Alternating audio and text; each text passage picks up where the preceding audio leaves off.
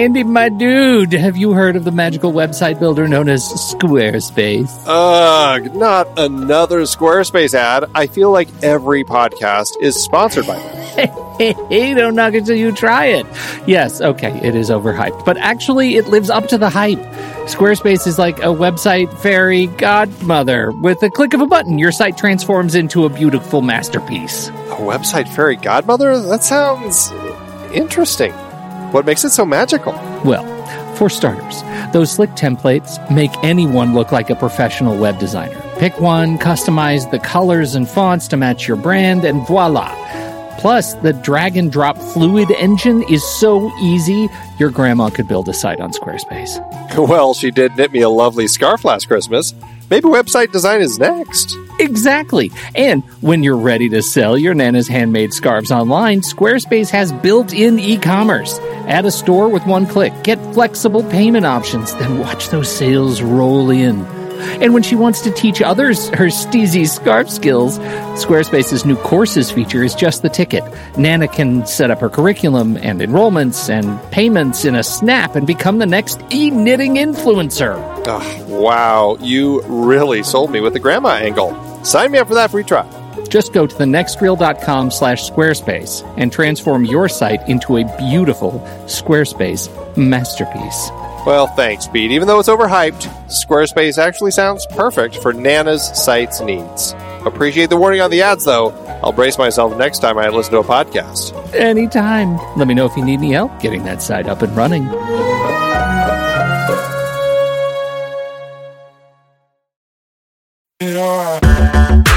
Andy, can you believe we've almost hit 700 episodes of The Next Reel? I know, it's crazy. And with all the other episodes in our family of podcasts, we are well over 1,200 episodes of movie conversation. It's really pretty amazing that we've gotten to have these in depth movie chats every week for over a decade now. And we couldn't have done it without our loyal community of film fans. Their support over the years has meant so much. For sure. That reminds me, we should give the merch store a shout out. Buying shirts from thenextreel.com slash merch is a great way listeners can continue to support the show. Plus, they get to sport our great designs. Absolutely. I think sometimes folks forget we have a variety of shirts, mugs, phone cases, and more available. In fact, a great place to start is with a shirt sporting the Next Reels logo. We also have that classic Fast Times Spicoli Surf School tee, or the weirdly popular Rusty's European Tour shirt. The one from National Lampoon's European Vacation. Why is that so popular? Search me, but we have sold a ridiculous number of those. I guess there are a lot of Rusties taking trips to Europe? We're always adding new designs based on movies we've covered, like our brand new design for a streetcar named Desire, featuring a streetcar named Desire. So if you want to rep your love of TNR and films, head to thenextreel.com slash merch. Every purchase helps us continue to have these weekly in-depth conversations. So visit thenextreel.com slash merch today. And as always, thanks for listening and being a part of the Next Reel community. We've got lots more great movie chats coming your way.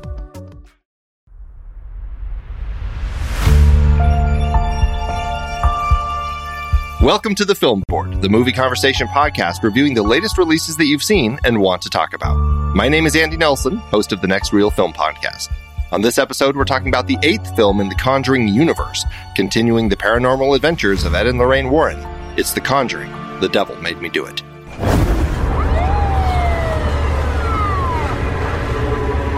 Hey! You okay there? Jesus. I think I hurt someone. This is Ed Warren, here with Lorraine. All right, let's get started. Residents of Brookfield were shocked this afternoon by the broad daylight murder of Bruno Sauls. The court accepts the existence of God every time a witness swears to tell the truth. I think it's about time they accept the existence of the devil. Whatever is going on, whatever happened that day, that was not Arnie. It's a witch's totem. We think your family was cursed. And that connection's still open. Andy, have you heard about these membership plans we have over at the Next Reel? Membership plans? Tell me more. For just $1 a month, that's practically nothing. You can become a one reeler member and get access to member channels over on Discord. But I'm already a member on Discord. Yeah, but you don't have access to the special channels. Ooh, so what's on these special member only channels?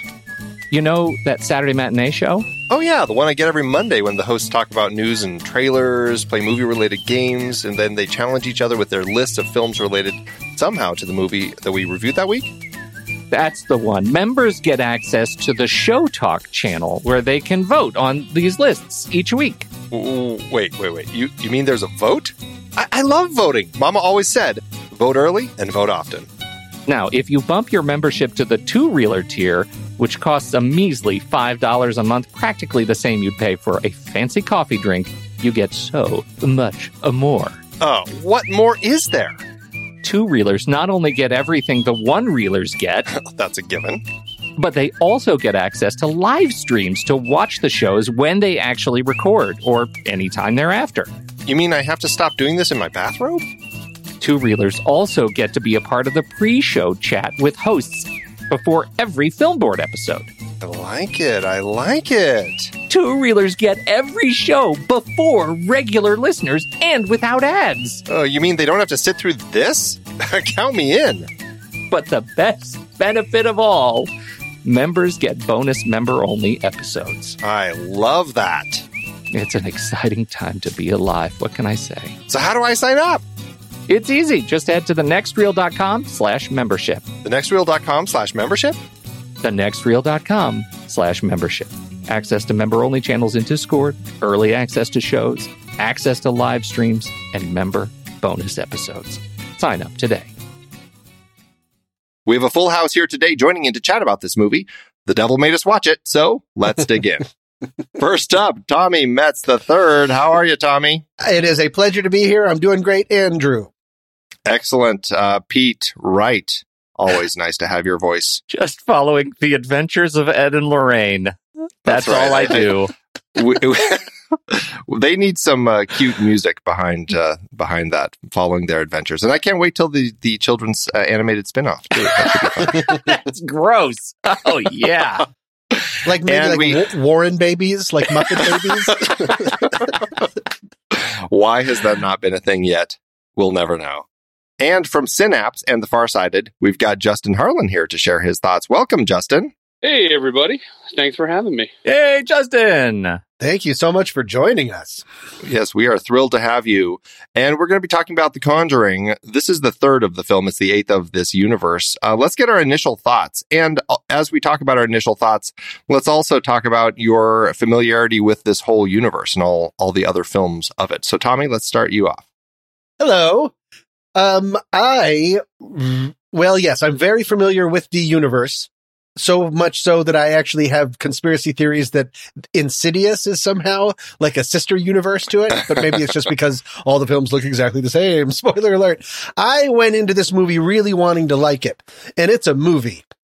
Um, I think that they have really, uh, it's interesting what they did. They really deviated from sort of the basic conjuring and even Annabelle idea of, uh, the aesthetic of the movie of just really centering it around one place and really haunted housing it. This was a much more spread open universe. I think, uh, while it had some really great set pieces for me, the changing of things was to its detriment overall, but we'll see. We'll see. Pete, how about you?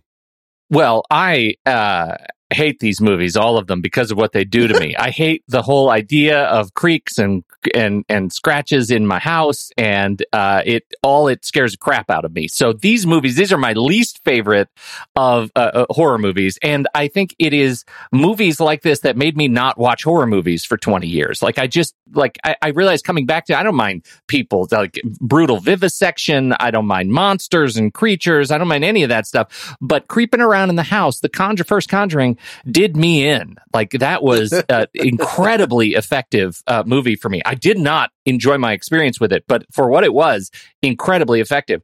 I hadn't watched any of these movies. I over the last two days, I've watched uh, what five of them, uh, trying to get caught up. I feel like I know what I'm uh, what what the universe is all about, and this movie did not live up to the others that I have seen so far. But I really appreciate what they were trying to do. It just was not as effective as as I think the rest. So I, I look forward to digging into some of this stuff with you guys. Excellent. Yeah, I, I can imagine that your children.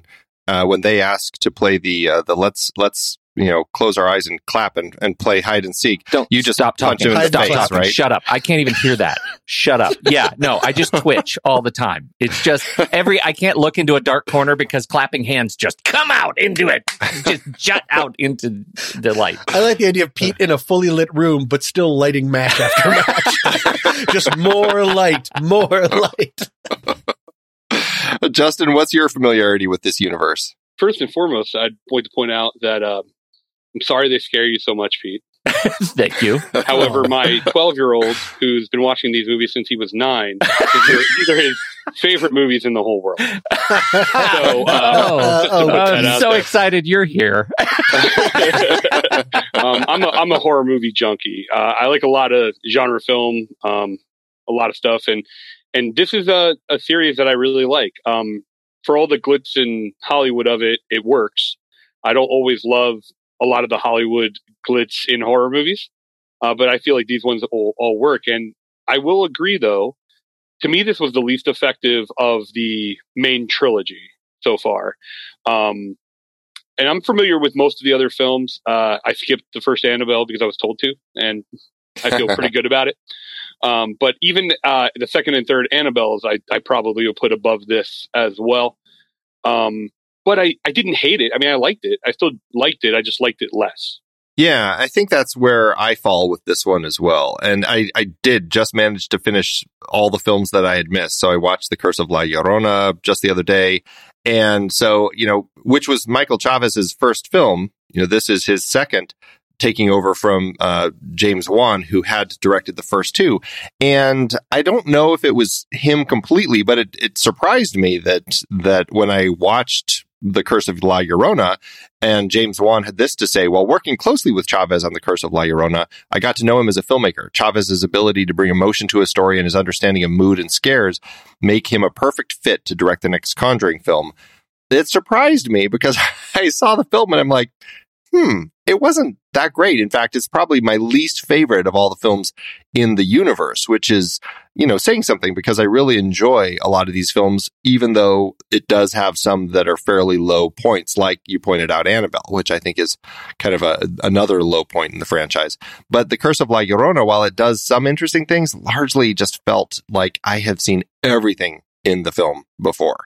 And, and that is what drew Wan to hire uh, him for this film. So that was a surprise to me. Um, because also I just don't feel like I'm, I'm, seeing much that he's doing here in this universe. Uh, you know, I, I, I don't know. James Wan, I think has, you know, certainly created a career for himself making some pretty scary films and, and, you know, and franchises like you know you brought up Insidious, Tommy, and obviously Saw, and so and he's doing other franchises too. But uh, but I like that he's really kind of digging into these types of films and doing really interesting stuff. And I love that he's latched on to the stories of Ed and Lorraine Warren and how how they've been exploring these.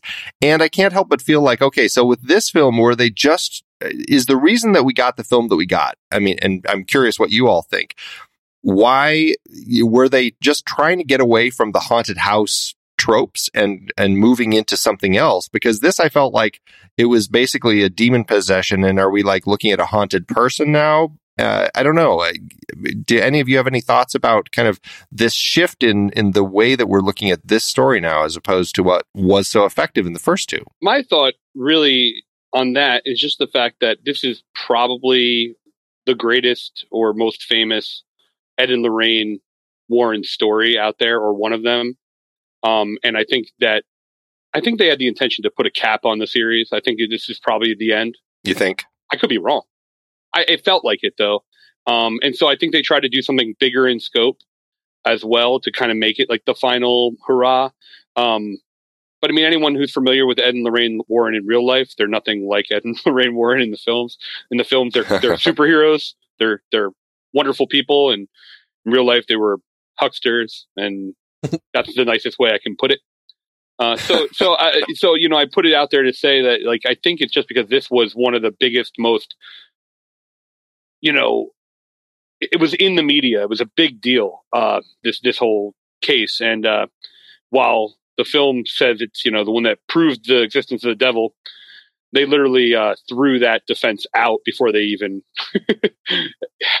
held the trial in, in real life and, and said it was self defense. So you know, I mean, it, it, it, it's obviously fake, but I think in the story of that we watched, the film we watched, it was meant to be the exclamation point on the series. I could be wrong though; there could be more to follow. That was that was an interesting uh, point to to your point, and that was a thing that I think the where reality breaks my interest in the the story itself. Because I know that they make this big deal about how they're going to prove the existence of the devil in court and they never go back and do that. And it's because you know the next line after that is the judge saying uh, no you can't do that. We're not going to this is a court of law not demonology. So we're going to go ahead and, and wipe that out. Uh, but I feel like that setup taking us into this sort of law and order uh, arena is really fun. And as long as you're going to play fast and loose with, with actual events, let's go ahead and see how that plays out. Why don't we get to see, you know, some, some courthouse spookery? I, I think that would have been a, a really interesting way to take it. Hundred percent. That was my big, one of my biggest things is I was more interested in, let's, I want to see how that court case. Yeah. Cause I, I've, if you guys have seen the exorcism of Emily Rose, I think it's called, yeah. it's the same idea, but they do it in court and they're really bringing up, oh, it, that wasn't, uh, demons. That was this psychological phenomenon or that was this kind of, uh, physical ailment. All of that was really fascinating about that movie. It really, this was, yeah, it was it just it left. I would have rather spent the time if we're not going to get a haunted house and we're going to just be now in the woods and now we're at this other house and now we're in a morgue. I mean, they went so many places. That's just not what I come to the Conjuring for. That's just a much more. This had the feeling. Not really, but it had more of the feeling of like when they take another script and meld it to be a part of a series. Yes. And you can tell this didn't start as a blank. That's what this felt like. So it felt like a Hellraiser movie? right, exactly. Yeah. Yeah, because it's like a completely different story. And at the end, Pinhead shows up and he's like, take that, jerks. And you're like, wait, what? He was here the whole time? yeah. Well, that, I think that's a really interesting point, Tommy, because what they do by even going to all the different like places, uh, they still make the same movie we've already seen. They do the same setups, the same scares, the same stuff.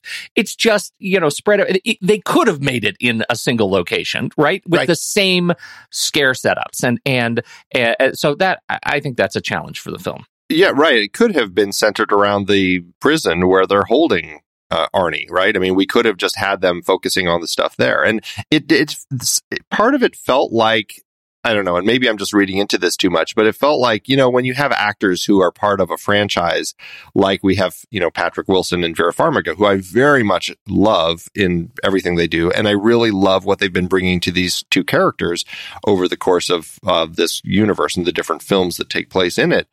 But part of it felt like, you know, with kind of the further exploration of their love story and how they met and all of this sort of stuff that we're getting in this film, that the two of them said, you know, I, I'm, I'm, I'm fine doing it again, but I want to do a little more. Mhm. And, and, and like, I, I just don't want to be stuck in a house all the time. Can we go out a little bit? Like, I, I couldn't help but feel like there were some notes from the actors who wanted to do something else with it because it felt like a lot of it was like, well, why are we here? Why are we over at John Noble's creepy basement now? Like, Mhm. like there were things in this story that just felt like, yeah, just like I don't know why this is, you know, why are we now over here in this particular place dealing with this stuff? And so that was frustrating to me that we kind of Hmm. we took those roads. But it's not to say that there's not effective stuff going on in this film. And Yeah. I think that's that's something I think is certainly has been proven by this franchise is how they effectively craft these ghost stories or these demon stories uh, as really i guess a lot of them fall to. But the way that they move the camera and I, I find like the camera pans like there are some really just subtle camera pans like to i'm going to look to the left and now i'm going to look to the right and um, the camera's going to come back but now there's something new in the frame or now there's something missing in the frame. And and so i, I like the way they do that or they have have a person standing there and then move to reveal something behind them. And I guess that it's almost become so tropey in this type of film that they do it. But I just find that Wan was doing it so effectively. And so I like those sorts of things. And so there, and I guess you could argue jump scares. You know, they certainly love playing with jump scares in this franchise. Um, and maybe to a, to a point where it's overused and ineffective. But I mean, are there other elements that they're doing well in this film? It like, you know, uh, whether it relates to the previous films or not? I, I, have a question. Can I ask a question of the expert panel? Um, because this this has bugged me uh, about about these later movies. Um, I, I, feel like one of the things that is so perfect in the first Conjuring is the timing of these scares, right? The timing of those pans and the high angles and the long lingering shots where you don't know what's going to come out of the dark, but something's going to come out of the dark, or you know the the shot where you have the the weird creepy character and you see them in frame for just a minute and then they start running at you at that like hyper speed and they go yeah. Um, that that I think works really well in the Conjuring, the first one, and even the second one in the spin-off movies and in this movie, it doesn't to me. I think the timing of the scares is off. They, mm. they, you stay on like there, there's this, the, the example that I have right in mind. There's the, the, where the girl is standing across the hall in the other room and then turns into the, the old creepy woman as she runs across and blows the stuff in her face. And it's, but, but you stay on the girl too long. It's like, it, it, it it's it sucks all of the intensity out of it because I know exactly what's about to happen and I'm just not, I, it's not effective. So a lot of the scares in this movie I found were less intense. They'd been ramped down from the movies prior. Yeah, it felt very much like it should not have been an R-rated movie. I actually feel that about most of the series. It's, it it's R. Was it? Yeah, yeah. three of the Conjuring films are R. Actually, all the the spin-offs are too. I think the Nun might be PG thirteen, and La Llorona too. Uh, you, or yeah. I spelled I just said that completely incorrectly. I'm I can't pronounce Spanish words at all. But um, I, I say that to say like the first one got rated R because a test audience was so scared when that they actually gave it a higher rating. Wow. And they just stuck with that rating since. And the first one is legit. I mean, the first two even, because I think I saw the second one first. So it's actually scarier to me, but only mm. because they're very similar movies. Very similar. And the first one I saw first hit me harder. But that said, the, uh, the first two movies, you know, I think are legitimately scary. I don't think, I think you're right. I don't think there's a lot of real scares in this movie. Like, I think they attempt the same things, but they don't do them as well. So they don't really hit. Um, my I brought up that my 12 year old loved this series. My 10 year old wanted to watch with us, and he's not as much a horror one. And I was like, eh. and I kind of feel like he could have watched this one. I don't think he could have watched the first two. Um, you know, and and it's it's just to say it's not that scary, and it really didn't feel like it earned that R rating at all. Uh, yeah, and I can't help but feel like, uh, based on my experience with La the Curse of La Llorona, that that kind of comes from Chaves as the director because I, I just felt that film was everything was so expected and nothing was a big surprise. And even with Wan coming up with the story uh, with his co-writer and uh, producing this, I just I don't feel like like Chaves like just gives it the the the sense of power and dread that Wan had been able to do with the previous two films, and that's and that's frustrating for me the thing that always seems to work, at least for me, the best is practicality. Is yeah. the the first Conjuring was almost completely uh, practical. The second one with uh, Captain uh twisty? I don't remember. There's like the a crooked, crooked guy. Yeah it started to really get more and more cgi and then this one goes even further with monsters coming out of shadows that are clearly not possible. Uh insidious stays really practical too sometimes in a ridiculous way where it's just people in a bunch of makeup going but that for me is always going to be like pete was saying with the pans or like you were both saying pans to hide pans to reveal people behind people. That's always the most effective one of the things that also breaks this movie for me um, is I think the demon was too powerful. Okay, interesting. Uh, one of the things that that happens in the Conjurings is so much is just in someone's head, or uh, they're going they're with like a medium and they're going through. It's just one person sort of experiencing things. This uh, demon is bringing dead people back to life, is throwing people around. It was almost, it just didn't have, I guess it's the same thing I'm saying. It didn't have that haunted house. I want plates to fly around. I don't want an enormous morgue beast to like show up in multiple locations chilling out. I didn't really care That- for some of that. The, you're talking about bloated man now, the Yes. the big Yes. chasey guy. That I, yeah, I didn't care for that either. I think just too too much like CG augmentation, and Yeah. it just it really just it, for a series like this, I found that stuff really distracting. Well, and that's, I mean, so there's two things here. One is the, the what the demon's doing, and two is the the CG. Because I, I definitely have an issue with the CG as well. I, I I feel like it was just too much, and and as creepy as like morgue guy was, it still just felt like there was a lot of CG enhancements that just made it work. And I I feel like when we do see like the woman creepy creature when she kind of opens her mouth and stuff, I feel like they're doing some of the mummy mouth stretches too, which also I just I find so tiring. Um, but going back to the what the demon's doing, eh, help me out here. Correct me if I'm wrong.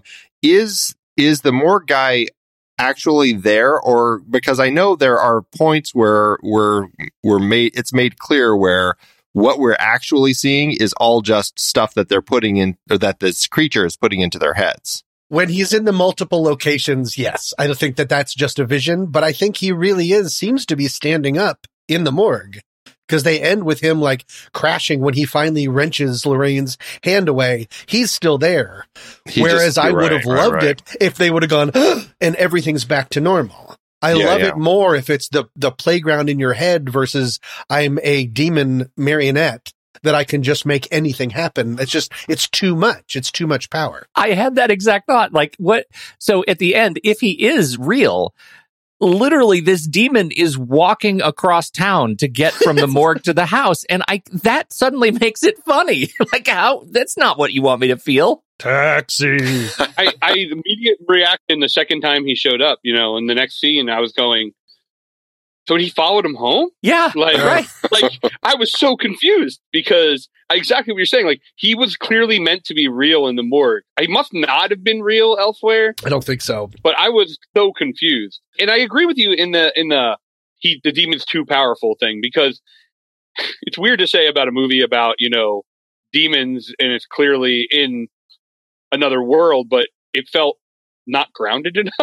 if that makes any sense. No, that really, Yes, that's a great totally way of saying it. I get why it's a weird thing to say, but no, it's, it, it's, I keep saying the exact same word too much, but maybe that's it. When I say that there's too much power, it's like there's just too much. It's no longer a cat and mouse. Let me so it seems like the demon could just win in a heartbeat. I'm unable to suspend Yeah. my disbelief anymore. Like it's Yeah. so powerful that it's like, nope, not going to happen. Not real. Right. my opinion is that they they've ramped this series up at, to this point where they're they're integrating this particular story in which as we pointed out was you know a real trial of this kid who was demon possessed and you know you know the trial whole thing was the devil made me do it kill this guy but when you read through the case like that's kind of where it ends and as you said it, they didn't uh, allow that to be kind of the reason uh, for in the in the court case, and he ended up spending time in prison. All of the stuff with uh, with the the other former priest John Noble's character who lives in the creepy house by the river, and his daughter, who, the occultist, uh, that all like seems to be completely made up for this particular story, and I think that's where the for me the issues end up coming because it felt like they tried to make something up that just seems so far fetched and so big. It just, I end up struggling with it. And, you know, the whole like creepy basement and all the church things that she's drawn to, like, I, I don't know. I just, I felt like we're going maybe too big here. And maybe that's why it feels like not grounded because they just, they made it just so, so large. Yeah. It's two movies. Yeah. It's two different movies smashed together. And that's why when we first meet Noble, and, and I think what you wrote in the rundown about do we really believe that John Noble's not going to come back? It's totally like Chekhov's Noble. He's just like, yeah, I'm just going to be over here gardening. And it's like, yeah, we'll see you in the third act. Um, right. Right. But what was frustrating about it because there wasn't enough of a connection, you assume that when you go down to the basement, we're going to get the book of the vampire. That's where we're going to get the explanation of what's really going on here. And instead, Yeah. he's like, "Look, spooky, huh? Bye." Yeah. That's a sign. he even sets it up. ev- this is why you're here. right. That's That- not why we're here. Actually, that's not why out. we're here. And so it's going through motions, but not fulfilling them because they don't need to be there in the first place.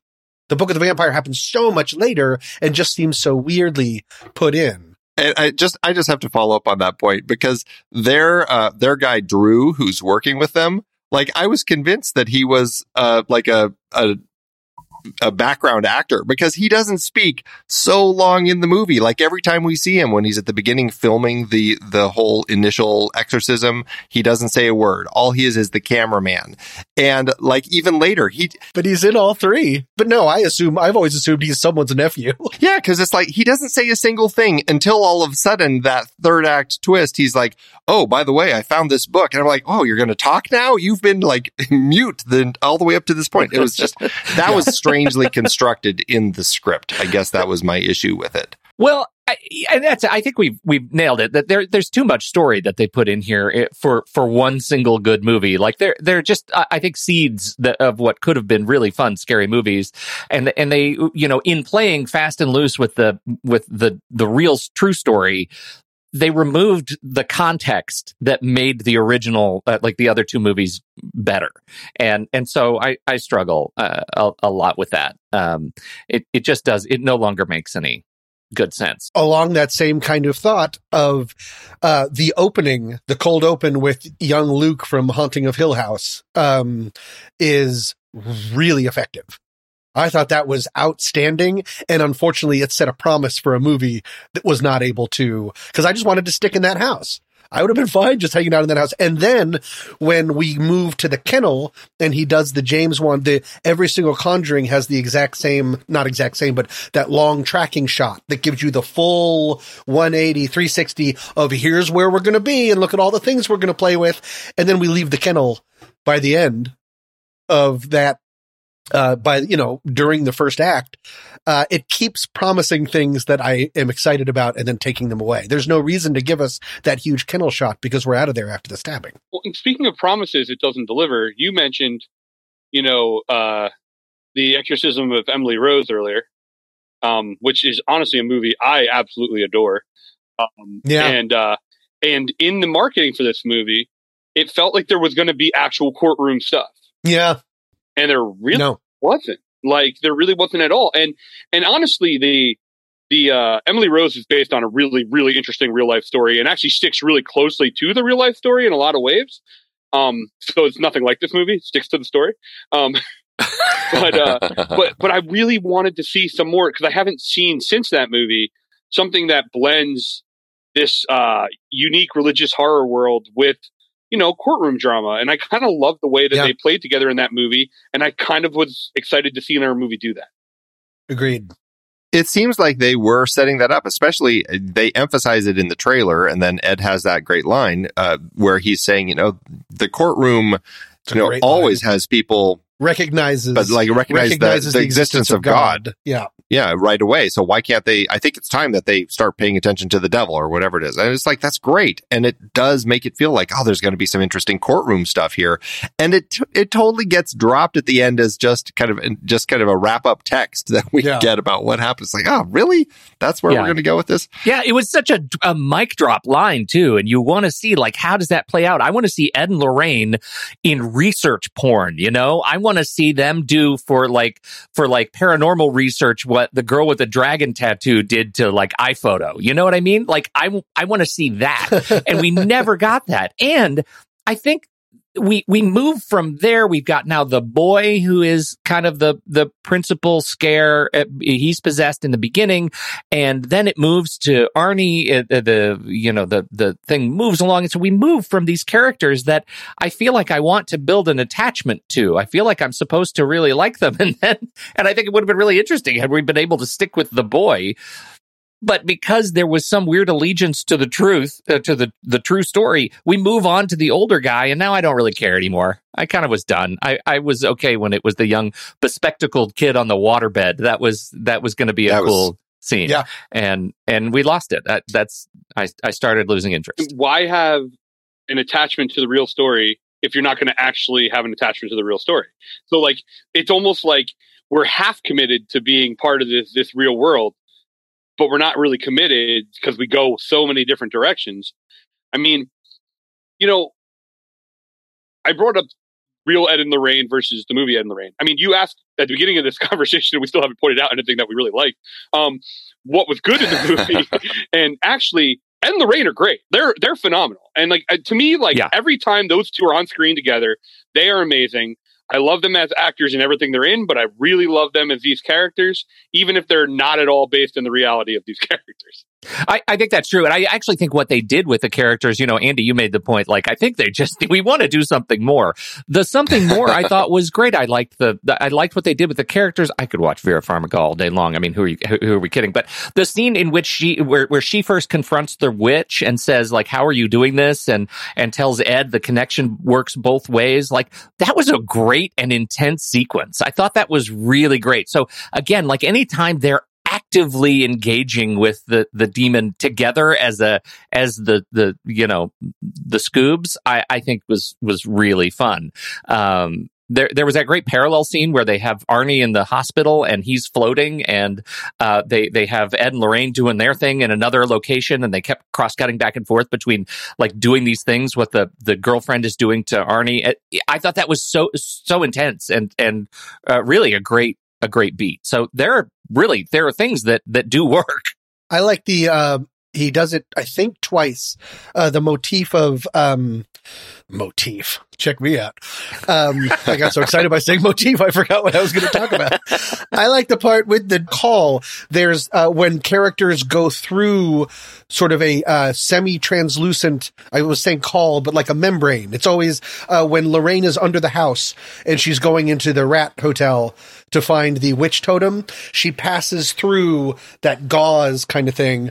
And then you would think that uh, you would want to just stay in there now because to go away uh, from this smaller area would let the air out of the scene. But instead, he does this neat thing where he then goes back and films it where she's now on the other side of the gauze she's passed through into a new kind of area and it's very effective. It makes it seem like she's in more danger. The same thing happens at the morgue when they both go through the gauze when she's trying to connect. I thought that was neat. And I, uh, my assumption is that the idea is passing. It's always when they're about to really have a big reveal about something involving the other side, the supernatural. And I thought that was a nice way to do that one thing that I thought was really interesting, Pete, this goes with you with the connection with um with um mean Lady Magoo, is seeing through the killer's eyes. She's seeing through her seeing through the killer's eyes, being able to see that there's a rock nearby to grab and to hit her. That's a really interesting idea of being able to seeing through your eyes and someone else's eyes to help you. It was just never explored. And then what was that part that I thought was fascinating where there were multiple Lorraines? Yeah, in that one hallway and they're like right. it's almost like different uh timelines or loops and then one is ahead. What was that? That was great. That was such a cool idea that is unexplained and completely unexplored but you could make an entire like set pieces of that i'm just i'm pointing out things that i liked that i wish i there were more of because that was really interesting It was a great moment, and that's the sort of thing that, like, they really and it was do. practical it's practical, and I feel like there's something here that the demon is doing where you know she, you know, it has no connection to reality, or she's trying to trying to find this stuff, and it's creating these visions, which we've seen it do. I mean, that's what it does. Is it it makes you think something's happening, and then you accidentally kill the person you love, sort of thing, and that's Right. That's what's been going on. And so she, but and so she's in this place where she's completely lost, and that was great because then you assume that the uh, the creepy uh, Satanist woman is tracking her down, and it, it never quite gets there, but it was a great moment. And Pete, you you brought up the the moment where Lorraine then comes like running around the corner toward Ed, which uh, and then all of a sudden she goes through a shadow and it becomes the the Satanist woman, and she blows the dust into Ed's face. And I actually thought that was a really effective moment. I mean, I'd seen it in the trailer, but still, I I thought that it was effectively done. Like the way that they kind of, okay, here comes Lorraine running to Ed because they're both lost in these tunnels trying to find each other. And then all of a sudden it's the woman and she kind of blows this stuff into Ed's face. I yeah, and I, I think it was more effective in the trailer Well, and that's the thing. That's that's the frustrating thing with these moments in trailers because then you've seen it, you know what's going to happen, yeah. right? Yeah. I, I, do have a question, a story question now, because I was a little confused, and maybe this goes to the issues in the way that they chose to craft this this story and what the demon and the Satanist are actually doing. But my understanding is that she basically is making a deal with the demon, and then she to get these souls, and so she has to like take over you know, there's two people involved, one, and they love each other. And she has to basically have one of them kill the other, and then the other one will kill themselves. And it's kind of a suicide sort of thing. And then the, the, the demon can get both of those souls.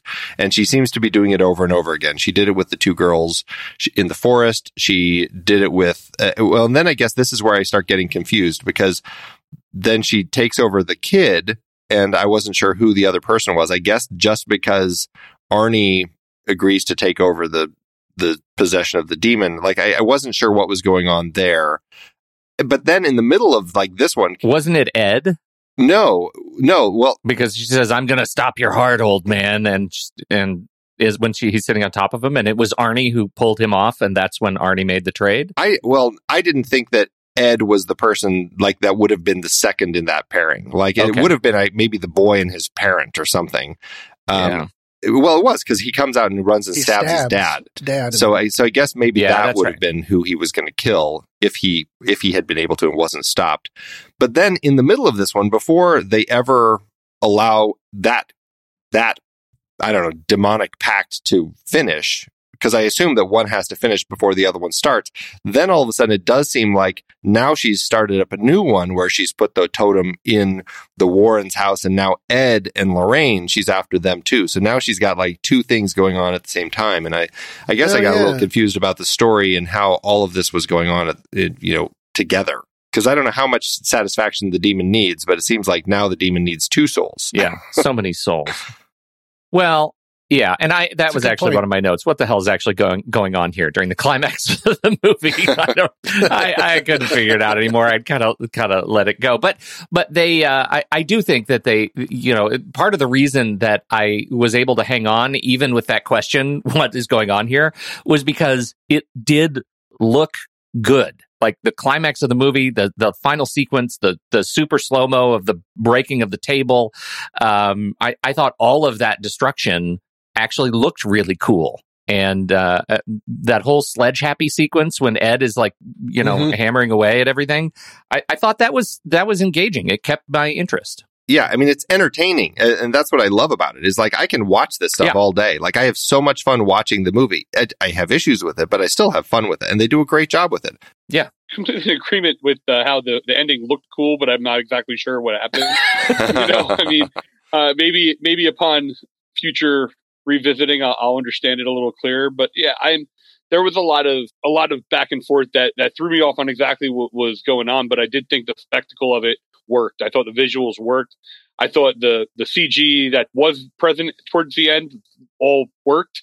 Didn't look like bad CG like some of the stuff in the earlier in the film does. I mean, I wouldn't say any of it is bad bad CG. It's just sometimes some of it's very like you said before, clearly not real. Um, and it breaks that it breaks that a little bit. But in the end, it doesn't feel that way. It all feels it all works. But I don't exactly know. Like if someone were to tell me, hey, I just need you to explain the end of the movie, I'd be like, no, I'm not going to bother. You just just watch it. not going to do that. I won't. Yeah. I I, uh, I I think that's really interesting too. I, I did write down like they're really leaning into the clicky body transformations. You know, when they did that in the first movie a little bit, where you and then they did it in the second. They do it in all the movies, and they do it more and more in every movie. There's always something that click, click, click, and turns into that really tall actor.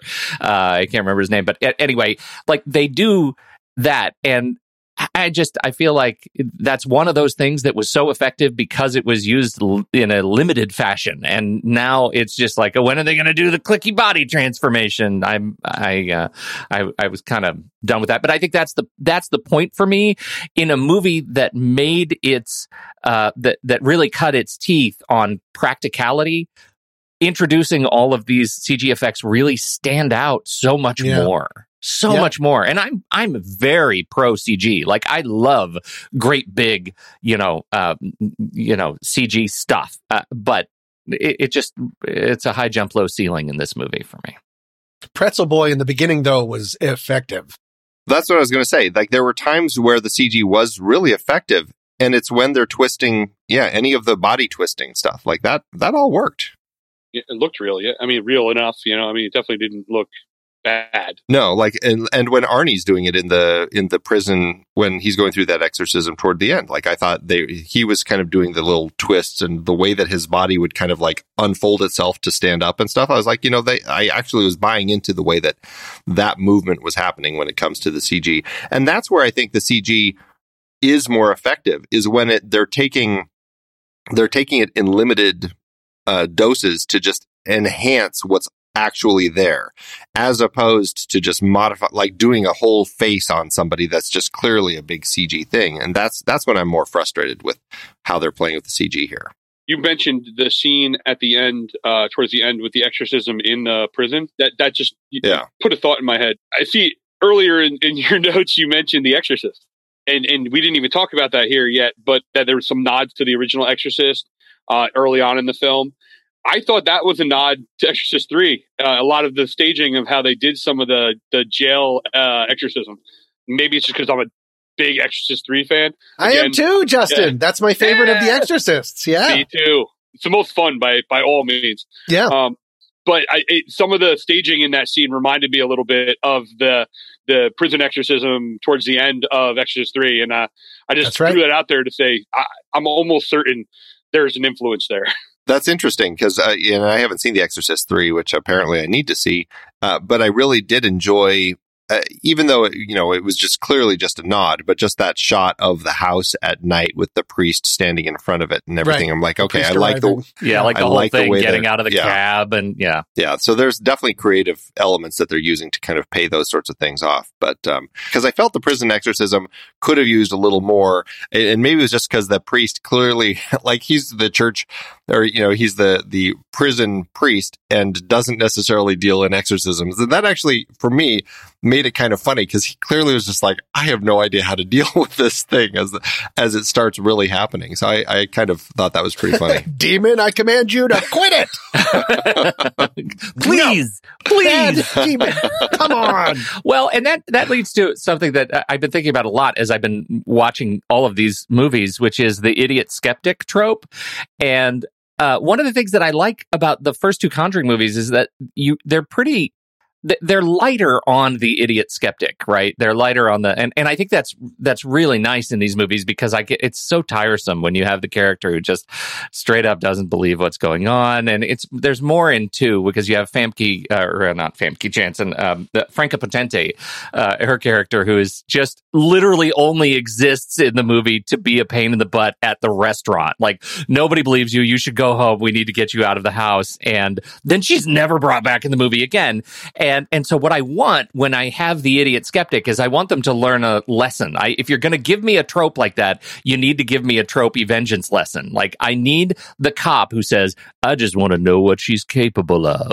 I need him to learn a really clear lesson at the end of the movie. And I feel like the, it was just sort of a mechanical. We're going to insert this as as a uh, as an act two complication, and we don't really care. It's just the lowest of the low hanging fruit that we can possibly throw into the movie to get us back to the the possession part. And uh, I think and, the and cop, so all he says is like, "Well, I couldn't have done it without you." And that's the end. Like, yeah, cool, good story. yeah, All right, yeah. It, it's just uh, unresolved, and I I didn't care for it. I thought the turnaround with the lawyer was funny and satisfying. You've seen that yeah, that joke structure over and over again, but for her to say, "Show me what you got," Yeah, and then the the pre lap of the. And she is visibly shaken in the courtroom. I thought that I was like, oh, Yeah. fun. I was like, this movie's going to have fun, and then Yeah. I forgot to. it Yeah. forgot. Yeah. Yeah. yeah, you're right. You know, I, I I didn't mind though with the cop. Just going back to your point on that, Pete. I didn't mind that they actually did bring it around in the end, if for no other reason, just to show the cop at like a little grave site for the the girl who had died. Like I was like, okay, well that was an interesting callback to just kind of include. They didn't need to include that, but for me, that actually uh, made me gl- more glad that that that was there. Just as far as that whole part of the story. I want to I want to talk about a um uh, this is a trope, Pete, that we have talked about on on the the uh, the next reel on our other podcast. Um, it is a it is a particular trope that I think we called out when we were watching Indiana Jones and the Last Crusade, and it is a trope that the Indiana Jones films use regularly, and it's a trope where if the camera does not see something, it does not exist in the film until that thing is there. And it, it, it was in the trailer and it drives me nuts because it's, it's just such a, I don't know, it's so poorly put together, but we have, um, we start with the back of Arnie as he's walking down the street. This is immediately after the murder. And we see him walking down the street from the, from behind. We see a police car coming toward him, pass him, and stop. and the cop gets out and says, What's wrong, son? And and Arnie turns around and says, I think I hurt someone. And then the camera pans down to reveal he's covered in blood. Covered in His blood. hands are covered in blood. And the cop looks down and visibly is surprised, like, Oh my God. Like, you didn't see that when you were driving up or when you first turned around? I just have to say that was an element of filmmaking that I just I found pretty ineffective the way that it is put together. Did anyone else notice that at all? Absolutely. Yeah, absolutely. His skin was all discolored. Like he looked terrible. He was shambling along the street like a zombie covered in blood. And the cop is like, just checking you out, man. It's just too much. Maybe he was practicing good driving. 10 and 2, eyes on the road.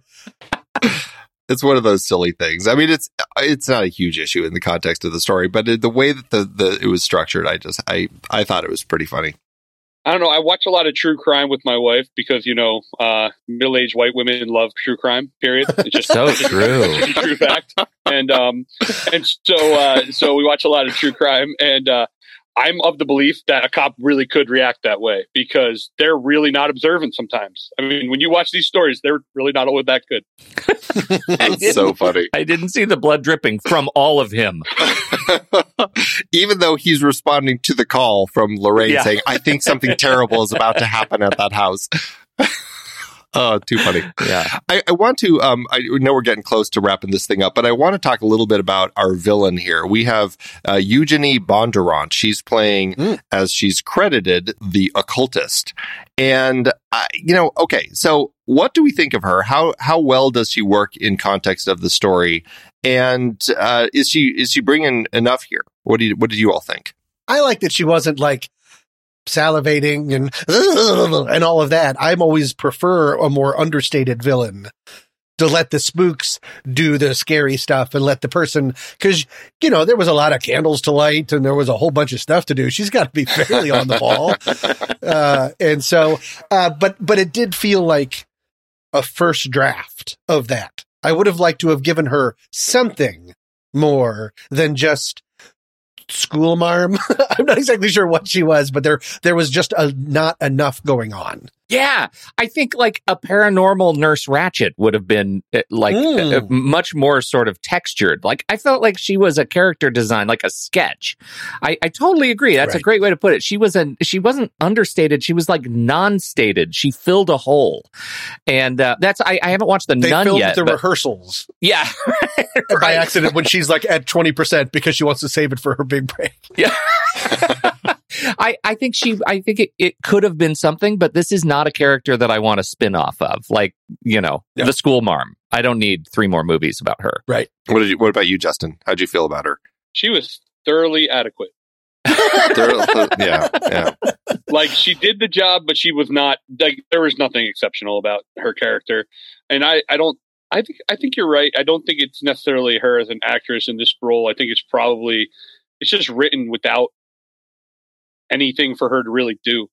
Um, you know, unfortunately, I, I think uh, in a lot of movies, actually, when you're kind of this occultist type, you're either really over the top or you're too understated and she fell on the too understated like it's like it, i feel like a lot of movies don't find the right mix uh, for this type of character and uh, i can probably only name a few and if i really thought about it and that's that's about it so you know i, I think that that just unfortunately the way way it rolled in this movie Well, I almost get the sense that they had her written the way they did because they wanted her to be like the gateway to let the demon do the heavy lifting. And the problem is the demon also didn't do the heavy lifting. So you end up with a kind of anemic baddie that that didn't didn't quite do it. Yeah, it, was kind of frustrating. I, I really liked her look. Like they found an actress who I thought worked perfectly in this type of story, right? She's just kind of that gaunt, uh, very skinny, as you said, school marm. She definitely has that sort of thing. She would have fit perfectly in the nun. Like I, when I first saw her, I'm like, oh, is she a nun too? Like uh, that's im- immediately where my brain went. And so I thought it was just very funny that they cast someone like that. Um, but I, I thought she was effective as far as how she looked it became weird for me the moment when she was um, when Lorraine you brought this moment up Tommy when they're in the morgue and, and Lorraine connects with her and they see each other. And then she opens her mouth and speaks and she says what are you doing here and her voice just threw me off because I was like, oh, wait a minute. She just sounds like so normal, so weirdly normal. and I don't think that by nature is a problem, but in context of the film, it just totally pulled me out. I'm like, oh, she just, why does she just sound like such a normal person living down a few houses down? it was odd to me, but it's funny. She was in, she was in Fight Club. She was? She played, she, she played Weeping Woman in Fight Club weeping woman. Who's yes. that? The, Tom, you don't remember Weeping Woman in Fight Club? Was that the one that looked like Meryl? someone put on Meryl Streep's skeleton. The one that's okay, uh, okay. in the church.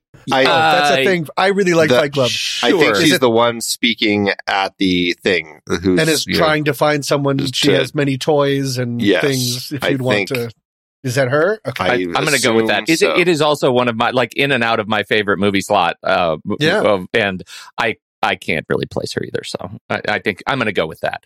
Um, she was also in Sorority House Vampires. So there you go. oh, you can always right, you can always fall back on that one. You can always yeah. go back to that. Yeah, no, it's it's interesting. Uh, so this is actually you um you mentioned a, another element that these films have, Tommy, the fact that they start with a scene that then they use to kind of almost kind of create a a follow up spin off. Does this have anything like? Do any of you see anything from what we saw here that could potentially become a spin off here? This is the first one that the cold open is directly connected to the rest of the movie. Yeah. So no, this one, this one goes from you see the crime happen, the demon crime happen, and then we're going to go solve it versus an Annabelle or Valak, you know, the nun, any of that. So no, I don't think so. Wait, in this one, I can't remember. Does he put an artifact in the in the library in the vault at the end of this one? Yes, and I don't recognize what it is. It's from the t- it's from the table. Yeah, it's her cup like, that she would put like the egg and and stuff in, but, but we never but, focus on it much. No, that's that's what I mean. Is it's so not iconic compared to like a monkey with cymbals or Annabelle or anything else. It's just sort of like he like brought a pencil from the, the desk and was like, yeah, that'll do. That was a weird missed thing because you only saw it from above. Yeah. Yeah. When she's right, cracking right. stuff. And so when he put it on, I was like, what? What's that from? Right. Interesting. I think one possible spinoff could be prequel of Ed and Lorraine because we had that sequence of oh. them falling in love. Interesting. And so what I think of is is it possible they could take the temperature of how that's received and do something with their their earlier days. Um, what got them into this world? Well, you know, they've been planting the seeds for that, right? Like in the second movie, there was a lot of that. Like, oh, you've heard this story before? How I finally met somebody who understood me. Like that, that would be a natural prequel. The only thing that stood out for me, although that definitely stood out for me because we saw just all the the stuff with their love story and everything, I was like, there there definitely could be something there. But also, they bring up this whole idea of the disciples of the Ram cult, and that's oh, really what right. Kastner, the the uh, John Noble character, he had been working with, and he is the one who had recognized the witch totem, blah blah blah. And so I'm like, okay, well maybe huh. that's what they're doing, and maybe maybe that's why he seemed kind of just so awkwardly stuck into the movie because maybe they were like, oh, this will be a good spinoff here as we can kind of do his story dealing with this cult, this the disciples of the Ram oh, story. That's a yeah. good thought. I forgot about that. That's quite possible. I mean, especially when we're talking about why was he even really there? Well, that might be why he was even really there. You know, yeah, it might be to to plant the seeds for the future. Yeah, exactly. Yeah. Well, and John Noble. I mean, come on I would I would watch a de-aged John Noble if he goes full Denethor in a in a Ram movie. There was a, that was like a bloomin' onion of movie references right there. I yeah, I apologize. got lost at some point. there was like an off ramp. Well, yeah, I mean it's it's interesting. I'll be curious to see what they what they decide to do here. I'll be curious to see how the Conjuring universe continues. I mean, I feel like they've kind of wrapped up the Annabelle movies. This feels as you were saying Justin, it feels like they're kind of wrapping up the Conjuring movies. I know they're making another Nun movie. Um, I oh boy, I don't know if they. I haven't heard anything about um, the uh, um, any follow ups to La Llorona.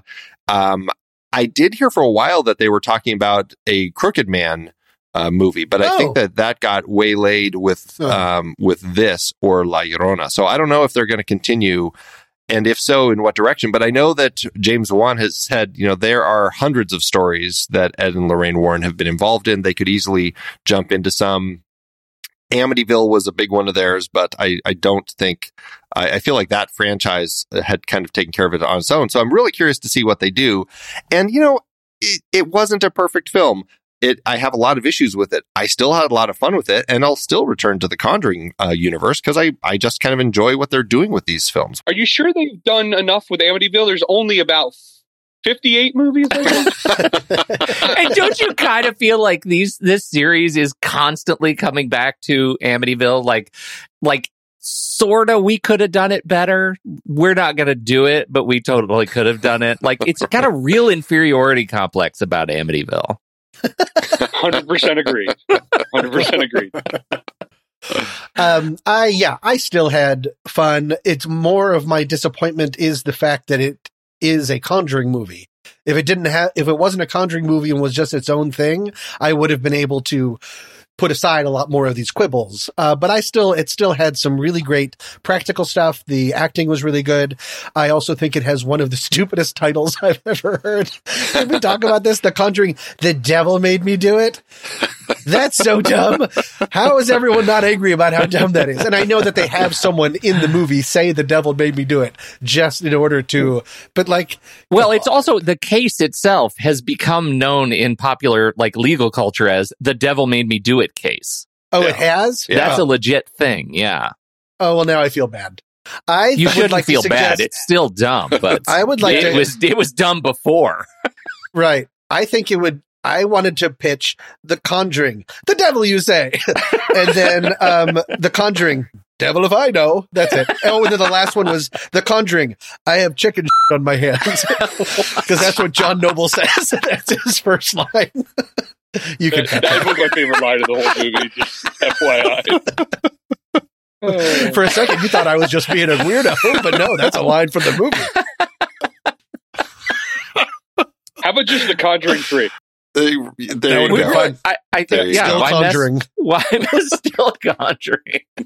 a good point about um, you know, if it Oh. wasn't an actual Conjuring film because Annabelle Comes Home est- essentially is an Ed and Lorraine story. It's just more focusing on their daughter, but Right. it's but they're there, and so if it if this was kind of like that, I think I would have enjoyed it more. Who's just But- in the Conjuring universe. Yeah, right, exactly.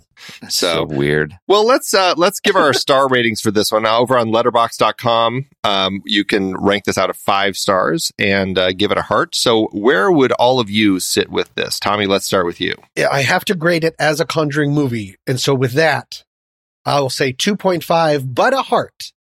Okay i did like it, and I will probably watch parts of it again. Thanks, All right. HBO Max. Yep. exactly right. Uh, Pete, how about you? Oh man, I don't know. I I am. I feel like I'm I'm coming to.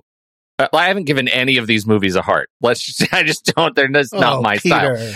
I know, but I'm coming around to it. I think I'm coming around to it. Like anything, the amygdala can be trained, and uh, I'm doing okay. I'm doing okay. So I, it was not as good as one and two. I think I'm in that two and a half star range uh, too. It's it's a middle of the road uh, movie for me, and I'm not I'm not there with a heart yet. But maybe th- it'll get a rewatch. I got to watch the rest of them first. La Llorona, I'm gunning for you. There you go. Justin, how about you? So I typically have never used the heart function, so I don't even know whether or not I'd give it a heart. Uh, I, I don't know. I'm always I'm, I'm iffy about the heart thing. I don't know. I'm, so I'm gonna I'm gonna I'm gonna abstain from whether or not I'd heart it. Um, but I guess I would technically because uh, I, I go three and a half because to me the other the first two are solid fours for me. Like I really love those movies. Um, and I really like the the two Annabelle movies that I've seen, and the only two I will see. Um, so you know, it's a, it's a it's a half a step to a step down, a three three and a half, but I'll give it a three and a half at this point because um, I really did enjoy it, and it's uh, and I have a special place in my heart for this series because my 12 year old's his favorite movies. Like That's he's right. fallen in love with these movies, so it gives me something cool to to watch with him. Uh, so you know, I so I'm going to go three and a half. Three and a half. All right. Uh, You know, I think I'm right, it, it kind of in that same zone all of you are. Um, I find these so easy to watch. I just really enjoy them. So it's easily getting a heart from me just because for that rewatchability factor, I'll, I'll totally look at it again. Um, but, and I think I was sitting at three stars. So I think three stars and a heart. That's where I'll land. So that, All uh, right. gives us an average of 2.875 and uh, you know i feel like Take that, that's Letterboxd. okay yeah take that we'll see how you can how you can sort that out um, but you know it's, it's a fun one so 2.875 with the heart and uh, you know we'll call it good well all of you thanks so much for joining uh, joining me here to talk about the conjuring the devil you say I hope this movie revives uh, waterbed sales. I really do. Do you, but you, I miss a waterbed, a good waterbed. here here Mm. You know, my kid had no idea what that was. He was like, "Why is there water in the bed?" And I was like, That's "They funny. used to have these things called water beds." He's like, "Were they comfortable?" I said, "No, not really." Yeah. They were terrible. all the all the benefits of a bed with none of the comfort or uh, and and higher or risk. any of the benefits of a yeah, bed. Yeah, you're yeah. right. Do you like sleeping? Do you love Dramamine? All right. uh, well uh, tommy pete it was a pleasure chatting with you both here You too, Andy. And Justin, thanks so much for coming on board to uh, chat with us today. Do you have any uh, places you'd like to uh, tell people to come find you? Yeah, so uh, you can go to Cinapse, uh, which is cinapse.co, c.co. Uh, and then uh, also check out the Farsighted, which is farsightedblog.com. I'm about to launch a new podcast over there called Curtain Jerkers about wrestlers in film. And uh, so if you like watching uh, mediocre movies with great wrestlers in them, uh, you know, it's definitely a, a fun place to come check that out. So, yeah. I like all of those things. Yeah. what a wonderfully focused podcast. well, I, I'll have room for guests soon. So That's we'll awesome. talk. All right, everybody. Well, thank you so much for tuning in. Don't forget to join our online community with fellow movie lovers. You can learn more at thenextreel.com slash discord. And if you're interested in supporting us to help keep the lights on and get some great benefits while you're at it, you can head to thenextreel.com slash membership. Thank you, all of you wonderful members out there, for your support. As a reminder, uh, we have our monthly member bonus episodes. Uh, we pretty much have been doing one a month this year and keep, plan on keep on going. That's just this show. There's also all the member bonus episodes over on the next reel. And members at the two reeler level also get to vote on what we're going to be uh, uh, talking about. So don't forget to do all the stuff you're supposed to do with your podcasts. Coming up next week, we're looking at Lin-Manuel Miranda's and Jon Chu's In the Heights. Thank you, everybody. Meeting adjourned. Once upon a time, in a faraway land called Washington Heights. Say it so it doesn't disappear. Washington Heights. Lights up on Washington Heights. Up at the break of day, I wake up and I got this little punk I gotta chase away. Pop the grate at the crack of dawn, sing while I wipe down the awning. Hey, y'all, good morning. Ice cold piragua, cherry, strawberry, and just for today, I got my mate. It's a story of a block that was disappearing. The genius is back. Yo, here's your chance. Ask her out right now. Hey. There's something on your shirt. Smooth operator, all damn. We all had a sueñito. And when it came to dreams, we had to keep scraping by. Maybe this neighborhood's changing forever. Maybe tonight is our last night together, however. I just want to see the whole world through her eyes. They're talking about kicking out all the dreamers. It's time to make some noise. We had to assert our dignity in small ways. Little details that tell the world we are not invisible. This is the moment when you do better than me. Because you can see a future that I can't. Made all of this? This is me. They used to say, if you work hard, you live by the rules, the money will come, the things will come. You ready? I've been saving up all my pennies in my piggy bank for this day. Today's all we got, so we cannot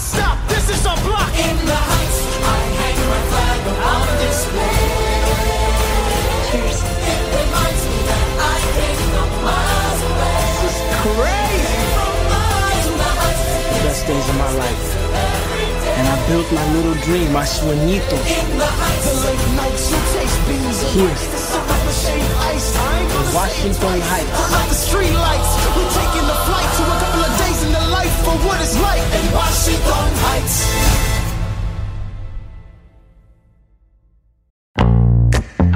Here on the film board, we have covered quite a variety of great page to screen adaptations over the years, from superheroes like Christopher Nolan's The Dark Knight Rises, based on stories like Knightfall and The Dark Knight Returns, to horror and sci-fi like Max Brooks's World War Z and Hiroshi Sakurazaka's All You Need Is Kill, which became one of our favorites, Edge of Tomorrow, with Tom Cruise and Emily Blunt. And who could forget Andy Weir's stranded astronaut adventure, The Martian, or Dave Eggers' tech thriller, The Circle? Supposedly so much better than the movie. We've also explored Stephen King epics like The Dark Tower and It, biopics like Damien Chazelle's First Man, and sweeping sagas like Denis Villeneuve's take on Frank Herbert's Dune. And don't forget Martin Scorsese's Killers of the Flower Moon, based on David Grann's nonfiction book about the 1920s murders of the Osage Nation. I just finished the book and it's fantastic. It's always fascinating to look at the source material, and we often do as the book lovers we are. For those of you out there who love to do the same, head to thenextreel.com slash originals to find all of our past episodes and dive deeper into these adapted stories.